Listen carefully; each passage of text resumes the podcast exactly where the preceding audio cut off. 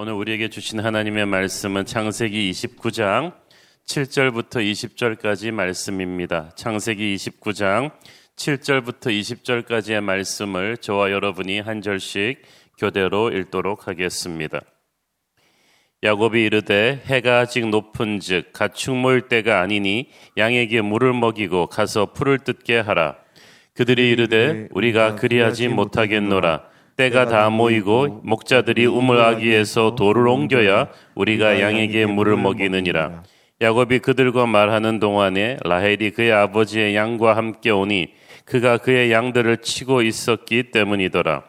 야곱이 그의 외삼촌 라반의 딸 라헬과 그의 외삼촌의 양을 보고 나아가 우물아기에서 돌을 옮기고 외삼촌 라반의 양떼에게 물을 먹이고 그가 라헬에게 입맞추고 소리내어 울며 그에게 자기가 그의 아버지의 생질이요 리브가의 아들됨을 말하였더니 라헬이 달려가서 그 아버지에게 알림해 라반이 그의 생질 야곱의 소식을 듣고 달려와서 그를 영접하여 안고 입맞추며 자기 집으로 인도하여 드리니 야곱이 자기의 모든 일을 라반에게 말하며 라반이 이르되 너는 참으로 내 혈육이로다 하였더라.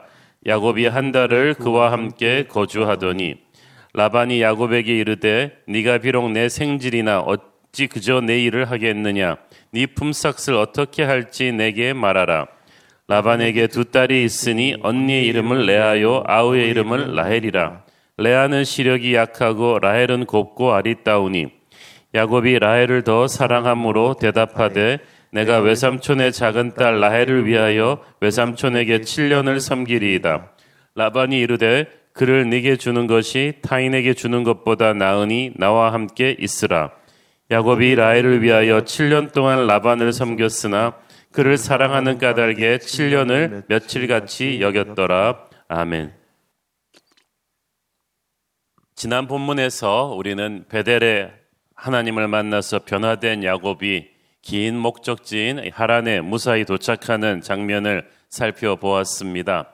야곱은 이전에 소신 많고 두려움 많던 야곱이 아니었습니다. 베델의 하나님을 만나 변화된 야곱은 자신감 넘치고 기쁜 마음으로 세상을 살고 사람을 대하고 있었습니다. 하나님께서 자신을 앞서가시며 자신의 길을 예비하신다는 확신이 있었기 때문입니다. 야곱은 우물가에서 만난 목자들로부터 삼촌 라반의 소식을 듣고 기뻐합니다. 그때 마침 외삼촌 라반의 딸 라헬이 양떼를 몰고 이쪽으로 오고 있다는 이야기도 듣습니다. 이에 야곱은 의외의 행동을 하죠. 오늘 칠 절에 보니까 아직 해가 지려면 한참 남았는데 게으름 피우지 말고 이렇게 빨리빨리 좀 물을 먹이고 떠나라고 합니다. 아, 목자들이 황당했을 거예요. 아니 자기가 이 목자들 주인도 아니고 낯선 나그네인 주제에 왜 자기들한테 이래라 저래라 하는 것인가. 목자들이 지금 게을러서 양떼에게 물을 안 먹이고 있는 거 아니거든요. 그 당시는 우물이 공동소유이기 때문에 한 목자 양떼들이 올 때마다 물을 먹이는 게 아니고 목자들의 양떼가 다 모였을 때야 우물을 덮고 있던 육중한 돌을 치우고 한꺼번에 물을 먹이는 게 그 당시 관습이었습니다. 그런데 야곱이 지금 그 관습을 완전히 무시한 채 이방 나그네로서 하지 말아야 될 참견을 하고 있는 것입니다. 왜 야곱이 이렇게 하고 있느냐 하면 이 말하기 직전에 저기서 이제 외삼촌 라반의 딸 라헬이 오고 있다는 말을 들었거든요. 당장이라도 라헬에게 뛰어가 인사하고 싶었지만 이 많은 목자들 보는 앞에서 그러기는 좀 민망하다고 생각했습니다. 그래서 목자들 보고 빨리빨리 물 먹이고 너희들 갈 길 가라고 한 거예요. 그런 야곱의 속마음을 모르는 목자들은 또 아 이건 어디서 굴러온 녀석이 우리한테 이래라 저래라 하는가 하면서 또 단번에 야곱의 말을 거절했죠.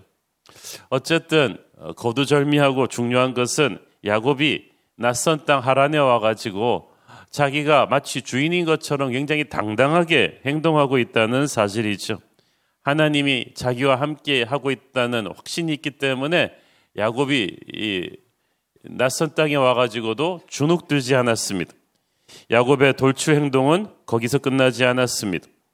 구 절 십 절에 보니까 야곱이 목자들과 이렇게 말하고 있는 사이에 이미 라헬이 양떼를 이끌고 우물가에 도착했습니다. 그러자 야곱이 갑자기 달려들어 우물을 덮고 있던 큰 돌을 걷다 옮겨버리더니 라헬의 양떼에게 먼저 물을 먹입니다. 이 서너 명은 달려붙어야 옮길 수 있는 큰 돌인데 야곱이 아주 초인적인 힘으로 먼저 돌을 옮겨버린 거예요. 아마 하나님께서 주신 힘이겠죠. 그래서 모두가 어리빠져서 지켜보고 있는 사이에 야곱은 거침없이 라헬의 양떼들에게 우물물을 먹입니다. 지금까지 기다리고 있던 목자들과 양떼들을 생각하면 이거는 뭐 새치기도 보통 새치기가 아닙니다. 모두가 목숨처럼 중히 여기던 이 우물가의 법칙을 에, 규칙을 야곱이 거스린 건데 그 야곱의 엄청난 힘과 거침없는 기세에 눌려서 아무도 아무 말도 하지 못했습니다. 그런데 야곱의 돌출 행동은 거기서 더 나갑니다. 십일 절 십이 절을 보십시오. 그가 라헬에게 입맞추고 소리내어 울며 그에게 자기가 그의 아버지의 생질이요 리브가의 아들됨을 말하였더니 라헬이 달려가서 그 아버지에게 알림해. 그 당시 히브리 사람들은 가까운 가족 친지를 오랜만에 만났을 때 이렇게 격하게 입맞추면서 애정 표현을 하곤 했거든요. 어, 일반 경우에는 먼저 자기 신분을 밝힌 뒤에 우리가 친족이다라고 밝힌 뒤에 입맞추고 울든지 해야 되는데 야곱이 완전히 순서를 거꾸로 뒤집었어요. 우리는 여기서 야곱이 얼마나 흥분하고 있는지 알 수 있습니다. 없던 힘이 막 솟아나가지고 큰 돌도 옮기고 다른 목자들의 눈도 의식하지 않고 라헬의 양떼에게 물도 먹이고 처음 보는 여인이 라헬을 끌어안고 입맞추고 울고 어, 거의 생쇼를 하듯이 막 이렇게 진행이 되는데 우리가 이렇게 보는 게 야곱이 흥분하고 있다는 걸 느낄 수가 있죠. 야곱이 흥분하고 있는 이유는 하나님의 인도하심과 축복하심을 계속해서 야곱이 느끼기 시작했기 때문이었습니다. 정확한 지도나 나침판도 없이 그 팔백 미터나 되는 키로, 팔백 킬로미터나 되는 먼 길을 이렇게 여행 왔는데 여기가 어딘지도 모르고 있는데 바로 하란에 제대로 도착한 거예요. 그 우연 같은 섭리로 하란 땅에 도착한 것도 감격이었는데 이게 마침 외삼촌 라반의 집과 가까운 우물가였고 마침 또 그 타이밍에 외삼촌의 딸 라헬이 이렇게 양떼를 몰고 그 시각에 딱 도착했어. 이거는 뭐 미리 시나리오를 짰어도 이렇게 쑥쑥 기가 막히게 풀릴 수가 없었어요. 야곱은 하나님의 인도하심이 자기와 함께 한다는 것을 깨달았습니다. 하나님이 자신의 인생에 이렇게 개입하고 계시다는 것을 느끼는 사람에게는 인생이 지루하지 않죠. 흥분이 있고 감격이 있습니다. 그런데 이제 인생이 그냥 되는 대로 흘러가는 거라고 믿는 사람은 별 기대감도 없고 하루가 막 따분하고 그렇습니다. 그러나 내가 어떤 자리에 언제 서 있는가, 어떤 사람과 만나서 어떤 대화를 나누게 되는가 모두가 하나하나 하나님의 섭리라는 걸 믿는 사람은 하루하루가 기대가 되죠. 감격이 있고 흥분이 있습니다. 저와 여러분의 오늘 하루가 이렇게 하나님의 함께하심을 확인하는 흥분하는 하루가 되기를 바랍니다. 하나님과 함께하고 있는 사람에게는 모든 게 다 감격스러워요. 모든 게 다 감사합니다. 아직 야곱은 빈털털이 외로운 나그네 신세입니다. 그러나 하나님이 보여주시는 새로운 미래의 가능성을 조금씩 보니까 감격이 있고 흥분이 있죠. 저는 우리 모두에게 이런 복이 있기를 바랍니다. 아직 우리가 가난하고 외롭고 병들었고 꿈을 이루지 못했습니다만은 하나님이 보여주시는 이런 작은 희망의 시그널을 보면서 흥분해보고 감격하고 하나님을 찬양해 보십시오. 그러면 이 축복의 이, 이, 그 시나리오가 계속 연결이 될 것입니다. 라헬은 또 한편 얼마나 놀랬겠어요. 뭐 생명부지의 남자가 갑자기 우물 위에 돌을 옮기고 다른 양떼들 목자들 무시하고 갑자기 야엘의 양떼들 먼저 막 물 먹이고 그 민망해 하고 있는데 갑자기 또 자기 끌어안고 입맞추고 엉엉 울고 그 라헬이 얼마나 놀랬겠습니까? 야곱을 밀어내려고 했죠. 그런데 그때야 야곱이 자기 신분을 밝힙니다. 실은 내가 당신의 고모 리브가의 아들이요. 라헬은 더 놀랬습니다. 오래전에 가나안 땅으로 시집간 고모 리브가 얘기는 아버지로부터 귀에 못이 박히도록 들었는데 그 고모 아들이 갑자기 나타날 줄 누가 알았겠습니까? 라헬은 그대로 막 총알같이 집으로 달려가서 아버지 라반에게 이 사실을 고했겠죠? 십삼 절, 십사 절 읽습니다. 라반이 그의 생제 야곱의 소식을 듣고 달려와서 그를 영접하여 안고 입맞추며 자기 집으로 인도하여 드리니 야곱이 자기의 모든 일을 라반에게 말하며 라반이 이르되 너는 참으로 내 혈육이로다 하였더라. 야곱이 한 달을 그와 함께 거주하더니 버선발로 뛰어나왔다는 말이 이 말이에요. 라반의 동생 또 리브가는 이삭에게 시집가서 이십 년이 지나서야 에서 야곱을 낳았거든요. 그런데 지금 야곱 나이가 벌써 칠십 대예요.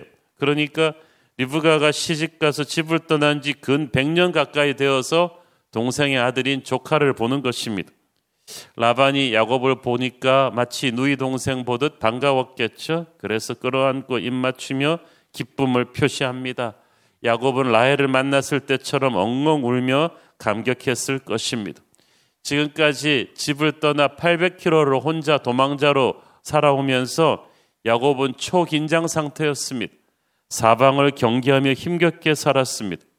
사방의 모래폭풍과 또 길 가는 나그네를 납치해서 노예로 삼는 그런 캐러반들이 사방에 많았고 언제 죽을지 모르는 상황에서 팔백 킬로미터를 달려서 무사히 목적지에 도착해서 삼촌의 가족을 만났으니까 야곱은 온몸의 긴장이 탁 풀리면서 그간의 외로움과 고통이 한꺼번에 발산되었을 것입니다.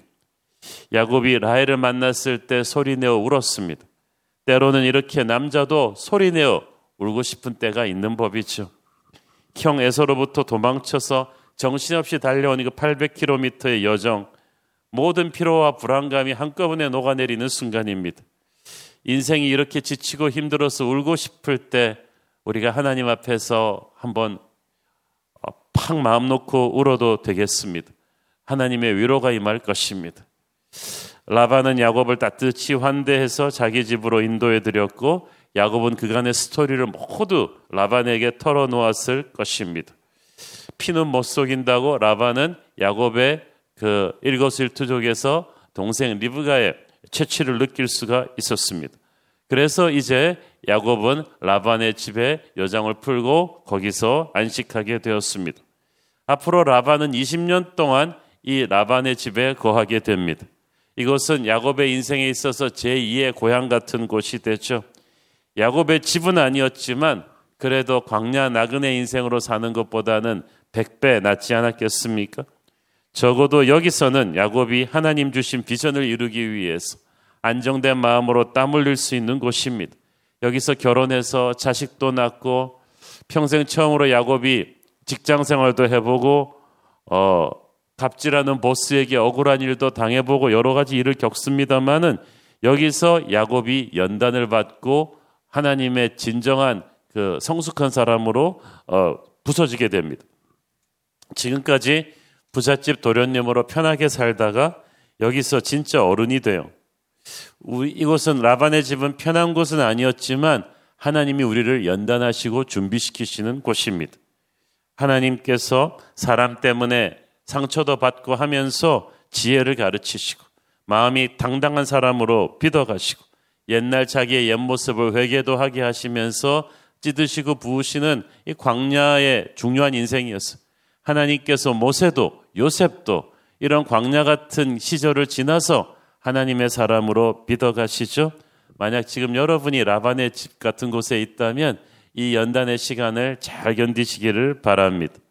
야곱이 그렇게 라반의 집에 머무른 지 한 달이 지났어요. 근데 하루는 라반이 야곱에게 뜻밖의 제안을 합니다. 십오 절 라반이 야곱에게 이르되 네가 비록 내 생질이나 어찌 그저 내 일을 하겠느냐 네 품삯을 어떻게 할지 내게 말하라. 이로 미루어 보아서 지난 한 달 동안에 야곱이 삼촌 집에서 그냥 무의도식한 게 아니고 누가 시키지 않는데도 아주 열심히 일한 것을 알 수 있습니다. 아침부터 밤까지 사실 야곱은 손님이기 때문에 친척이기 때문에 놀고 먹어도 되는데 그렇지 하지 않은 거예요. 종들보다 더 열심히 일하니까 라반이 감동을 받았습니다. 보통 보면 일이 주어지고 월급이 주어지기 때문에 일하는 사람이 있는가 하면 자기 직업도 아니고 월급도 없는데 열심히 일하는 사람이 있어요. 야곱이 그런 사람이었습니다. 스스로 찾아서 일을 했습니다. 뭐 누가 월급 주겠다는 사람도 없었는데 라반 쪽에서 오히려 월급을 주겠다고 나선 거예요. 여러분, 우리가 이런 사람이 되어야만 합니다.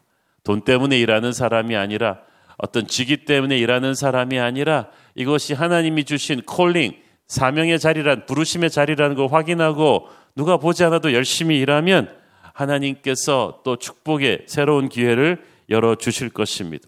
근데 이 야곱이 이, 네가 원하는 보수를 말해봐라는 라반에게 전혀 뜻밖의 말을 하죠. 십팔 절, 야곱이 라헬을 더 사랑함으로 대답하되 내가 외삼촌의 작은 딸 라헬을 위하여 외삼촌에게 칠 년을 섬기리이다. 그 당시는 남자가 결혼하기 위해서는 신부 측 부모에게 결혼지참금을 지불해야만 했습니다.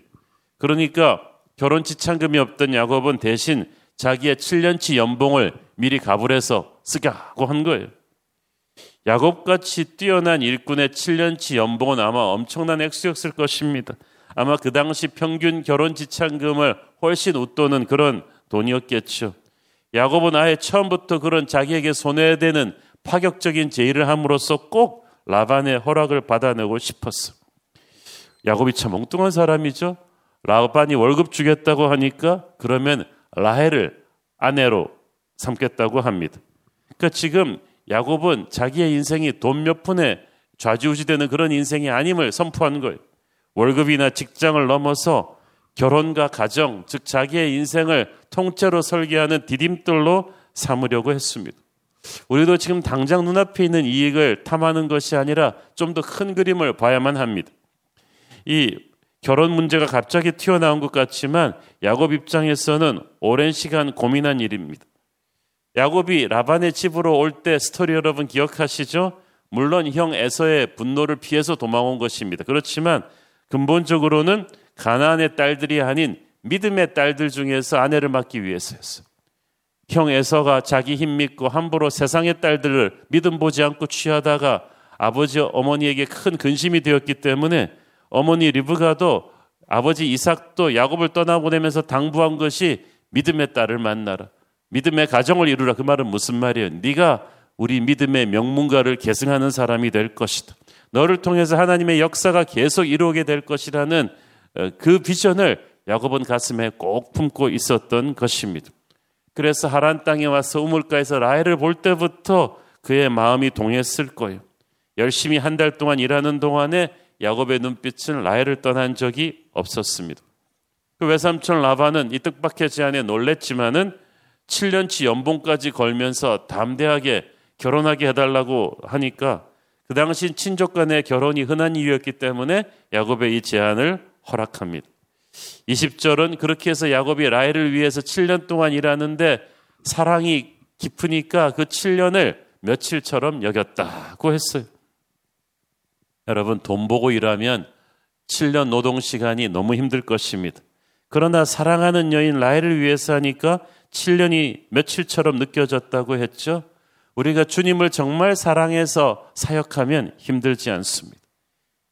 새벽기도 나오는 것도 힘들지만 주님을 사랑해서 하면 힘들지 않나요? 저도 보면 목회가 쉽지는 않지만 주님을 사랑해서 하니까 힘들지 않아요. 주님을 향한 사랑이 식으면, 일이 많아서가 아니라 사랑이 식으면 힘들어지고 짜증이 나죠. 우리는 라헬을 사랑해서 칠 년을 신나게 일한 야곱처럼 주님을 정말 사랑해서 그렇게 사역해야 될 줄로 믿습니다. 야곱은 공짜를 원하지 않았습니다. 그는 하나님을 만났다는 사실 하나로 인생에 힘이 났고 미래가 밝게 느껴졌어요. 열등감도 사라져버렸습니다. 우리 집에서 귀한 도련님이었던 내가 왜 여기 와서 이렇게 막일을 막 해야 되는가 이런 생각도 하지 않아요. 야곱이 달라졌어요. 우리도 달라져야만 합니다. 하나님을 통해 달라져야만 합니다. 과거에 우리가 얼마나 잘 나가는 사람이었던가 자꾸 이런 생각을 하면 현재가 불행해지죠. 과거는 잊어버리고 현재 수준에서 다시 감사한 마음으로 다시 시작합니다. 과거는 내가 밑에 사람을 부렸다가도 이제 다른 사람 밑에서 일하고 있다면 그 또한 하나님이 허락하신 광야입니다. 거기서 기쁨을 찾고 성실하게 살 때 여러분의 미래는 빛날 줄로 믿습니다. 베델 광야에서 하나님을 만난 야곱은 이렇게 인생을 대하는 자세가 달라졌어요. 누구든지 그리스도 안에 있으면 새로운 피조물이라 이전 것은 지나갔으니 보라 새 것이 되었도다. 여러분도 달라진 마음으로 하나님과 함께 새로운 인생을 시작하기를 축원합니다. 기도하겠습니다. 하나님 은혜를 감사합니다. 하나님, 야곱이 하나님 만나 변한 뒤에 정말 적극적이고 긍정적인 사람으로 인생을 살게 하시니 감사합니다. 오늘 이 아침에 자기가 처한 힘든 상황을 부정적으로 생각하며 낙심되는 분이 있다면 야곱의 마음으로 새로운 인생을 살게 하옵소서. 예수님 이름으로 기도했습니다.